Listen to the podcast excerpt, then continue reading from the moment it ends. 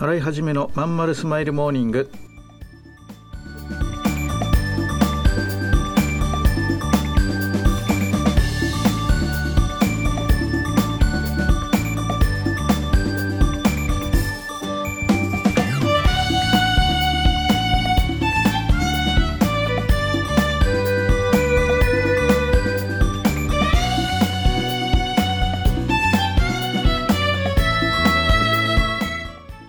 おはようございます。洗いはじめです。洗いはじめのまんまるスマイルモーニング。2022年2月15日火曜日。皆さんいかがお過ごしでしょうか？この番組は毎週火曜日朝8時私洗いはじめがラジオをお聴きいただいているあなたに1週間頑張るための笑顔やモチベーションをお届けするそんな番組でございます。はい、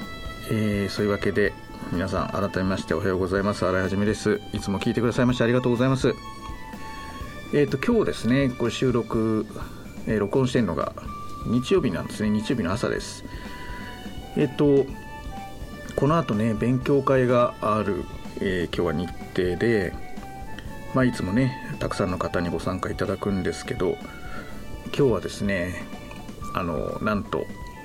会場開催を断念してえー、オンライン開催のみということになりました、まあ、いつも会場とオンラインね同時でやるんですけど今日は会場なしということで。まあしょうがないですね。さすがにここまであの芸能人がね感染感染ってこう言われちゃうとやっぱね心配する人多くって会場の申し込み、まあ、結構大きなね今会場借りてるんですけどね1回借りるとやっぱ10万ぐらい経費がかかるんですけどね。そういうところにお一人とかお二人しかご参加の申し込みがない状態になっちゃうんですよね。みんなオンラインの方になる。なのでもうしょうがないんで、えー、会場の方はキャンセルしてえっ、と今はなんでオンラインのね会がこの後あるという状況なんですね。うん。まあいつまで続くのかっていろんな議論があるけどテレビはまあね相変わらずこう煽ってるよね。でもまあネットではもうピーク過ぎててもうあの人流抑制なんか効果ないからそのうち収まりますよみたいなこと言ってたり、まあ、何が本当なのか、まあ、データが本当なのか感情に従うのが正しいのかこの辺ね民主主義って難しいけど、うん、政治家の皆さんも苦労してるところだと思いますけどね。データデータって言って外れた場合に責任取れないもんね。洗い始めのまんまるスマイルモーニング。この番組は東京豊島区池袋 87.8MHz 池袋 FM のスタジオからお送りしております。本日もよろしくお付き合いくださいませ。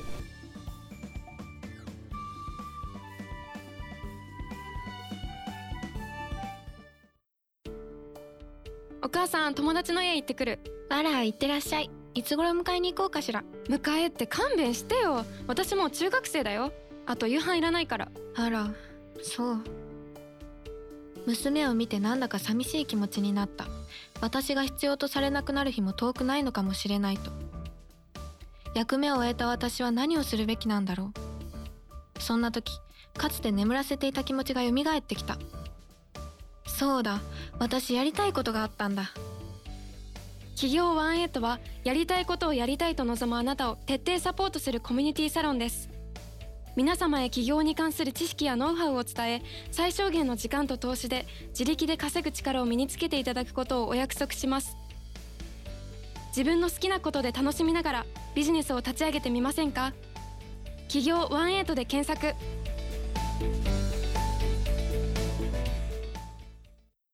払い始めのまんまるスマイルモーニング。はいということでですね。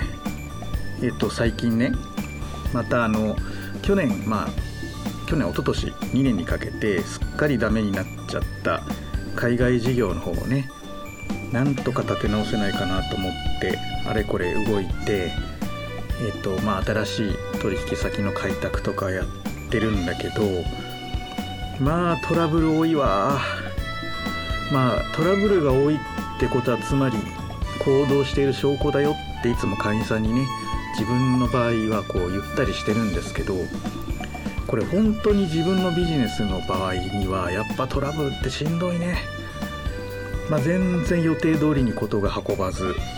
えー、運んだと思えば次の問題があってねもう海外のそのペース感とかわけのわかんなさとかまあ久しぶりに思い出した感じがします、まあ、長年ね僕はキャリアが海外関係のキャリアでずっと仕事をしてきたんですけどこの2年間ぐらいやっぱ日本の人との取引がもうね圧倒的だからえっとなんとなくこうそれに慣れちゃった自分がいて今改めてねいやこんな大変だったっけこんなトラブル多かったっけっていちいちトラブルじゃないかみたいなね。うん。もういちいちトラブルですよ本当に。さっとことが運ぶことがゼロっていうね。一つはこけ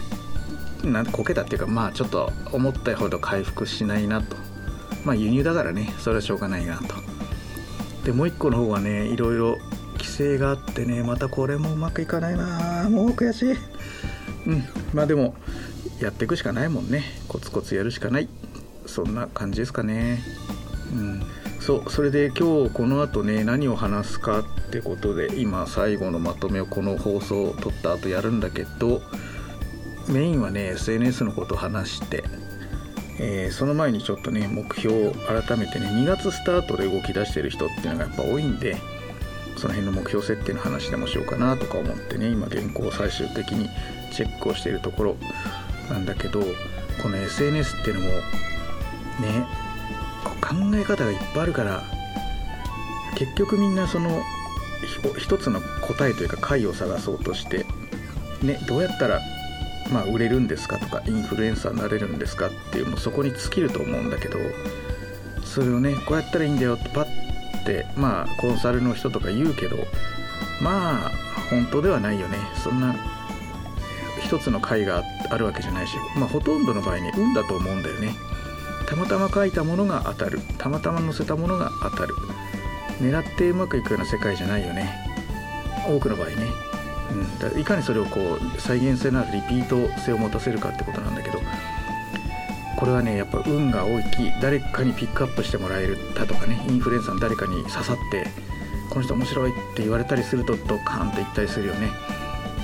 過去にそういうシンデレラストーリーを掴んだ人たちって大体そんな感じ。で今芸能人の人がねこう始めてすぐにこううまくいくっていうのはもともとの知名度プラスその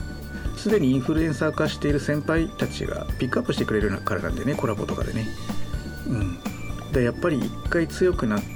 た人たまたまラッキーパンチ当てた人がうん。まあラッキーパンチってその人たちに失礼かもしれないけどね。まあでもまあその要素は大きいと思うんだ。でそういう人たちが今度それをその力を使ってね仲間を引き上げていくっていう、まあ、そんなことを繰り返してるわけでね、うん。まあ、その辺の本当の話なんかも含めてお伝えしたいなと思ってるところですかね。うん、で、えーと、僕自身はそうだから明日からもまたいろいろねや挑戦していかなきゃいけないので、うん、まあ気を取り直してこのトラブルにトラブルは勉強会の後になるかな。あ勉強会の後はねオンライン飲み会があるから会員さんとのね懇親会があるから無理かな今日は。今日はそれで終わっちゃうかな。うわやることいっぱいで目が回りそうですね。うん。まあそれでも目が回ってでもやんなきゃいけないのがビジネスなんでね。なんとかやっていかないとなと。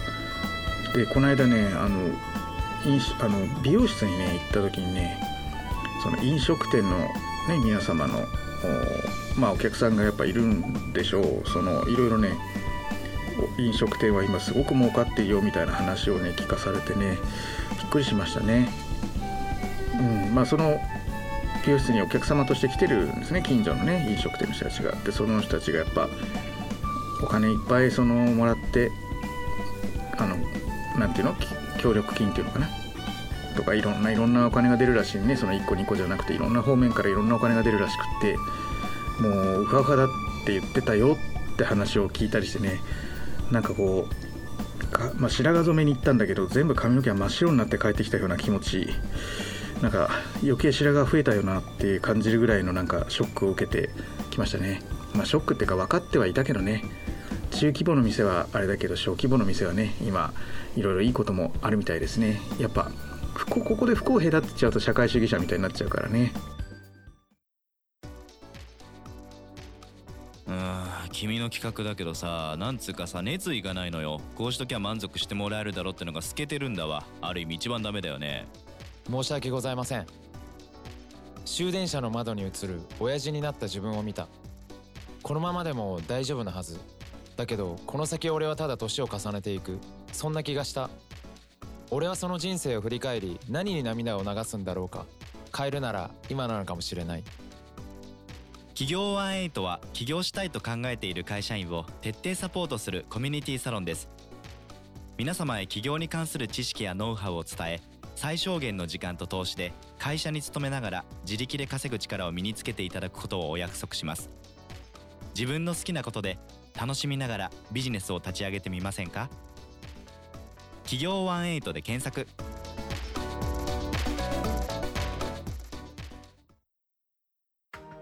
はいそういうわけで洗い始めのまんまるスマイルモーニング早くもエンディングのお時間です。最後 Q&A で終わるかな。えーっと最近そうそうあのスタイフとかであのレターとか Q&A がね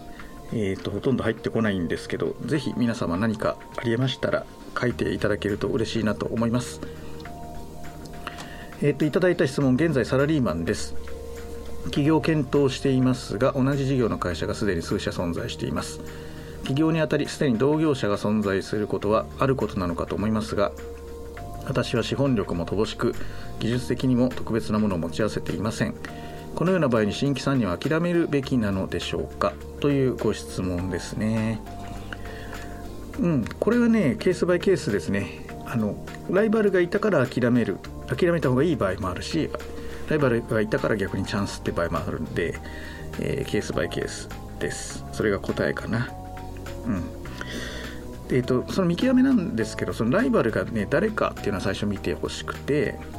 いわゆる大手ですね。もう人が知ってるような大手だったり業界の一番の会社とかであったりまあ明らかにこうマンパワーが全然違うよねみたいな会社ね、えーだったら諦めた方がいいですね、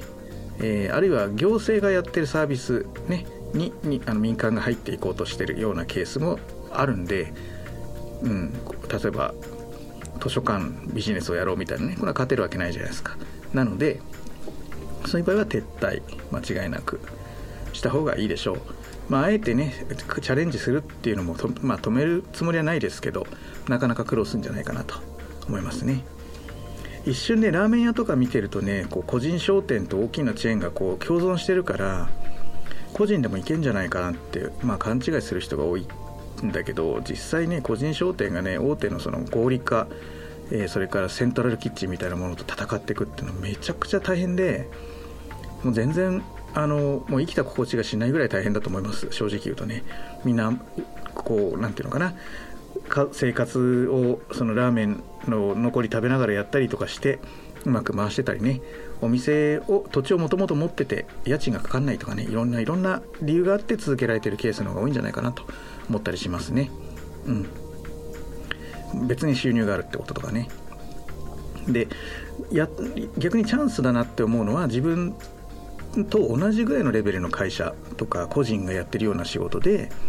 参入できそうだなっていう感じる場合ね。そういう個人がやってるような仕事の個人のようなライバルしかいないようなケースはもう積極的に参加し参入してで戦って勝ってしまえばいいかなとまずは価格競争を挑んで、えーやっつけちゃうという手もあるし、うん違うビジネスモデルで付加価値を出していくっていう手もあるしいろいろ戦略はありますわね。うんなので今回のご質問の回答は相手が誰かを見極めようということでした。はい、えーそういうわけで、えーご質問取り上げてほしいテーマなどありましたらぜひスタイフのレターとか、えー、ツイッターで教えてください「ハッシュタグまんまるスマイルモーニング」でツイートいただけると大変喜びます。はいそれでは本日も聴いてくださいましてありがとうございました。またね。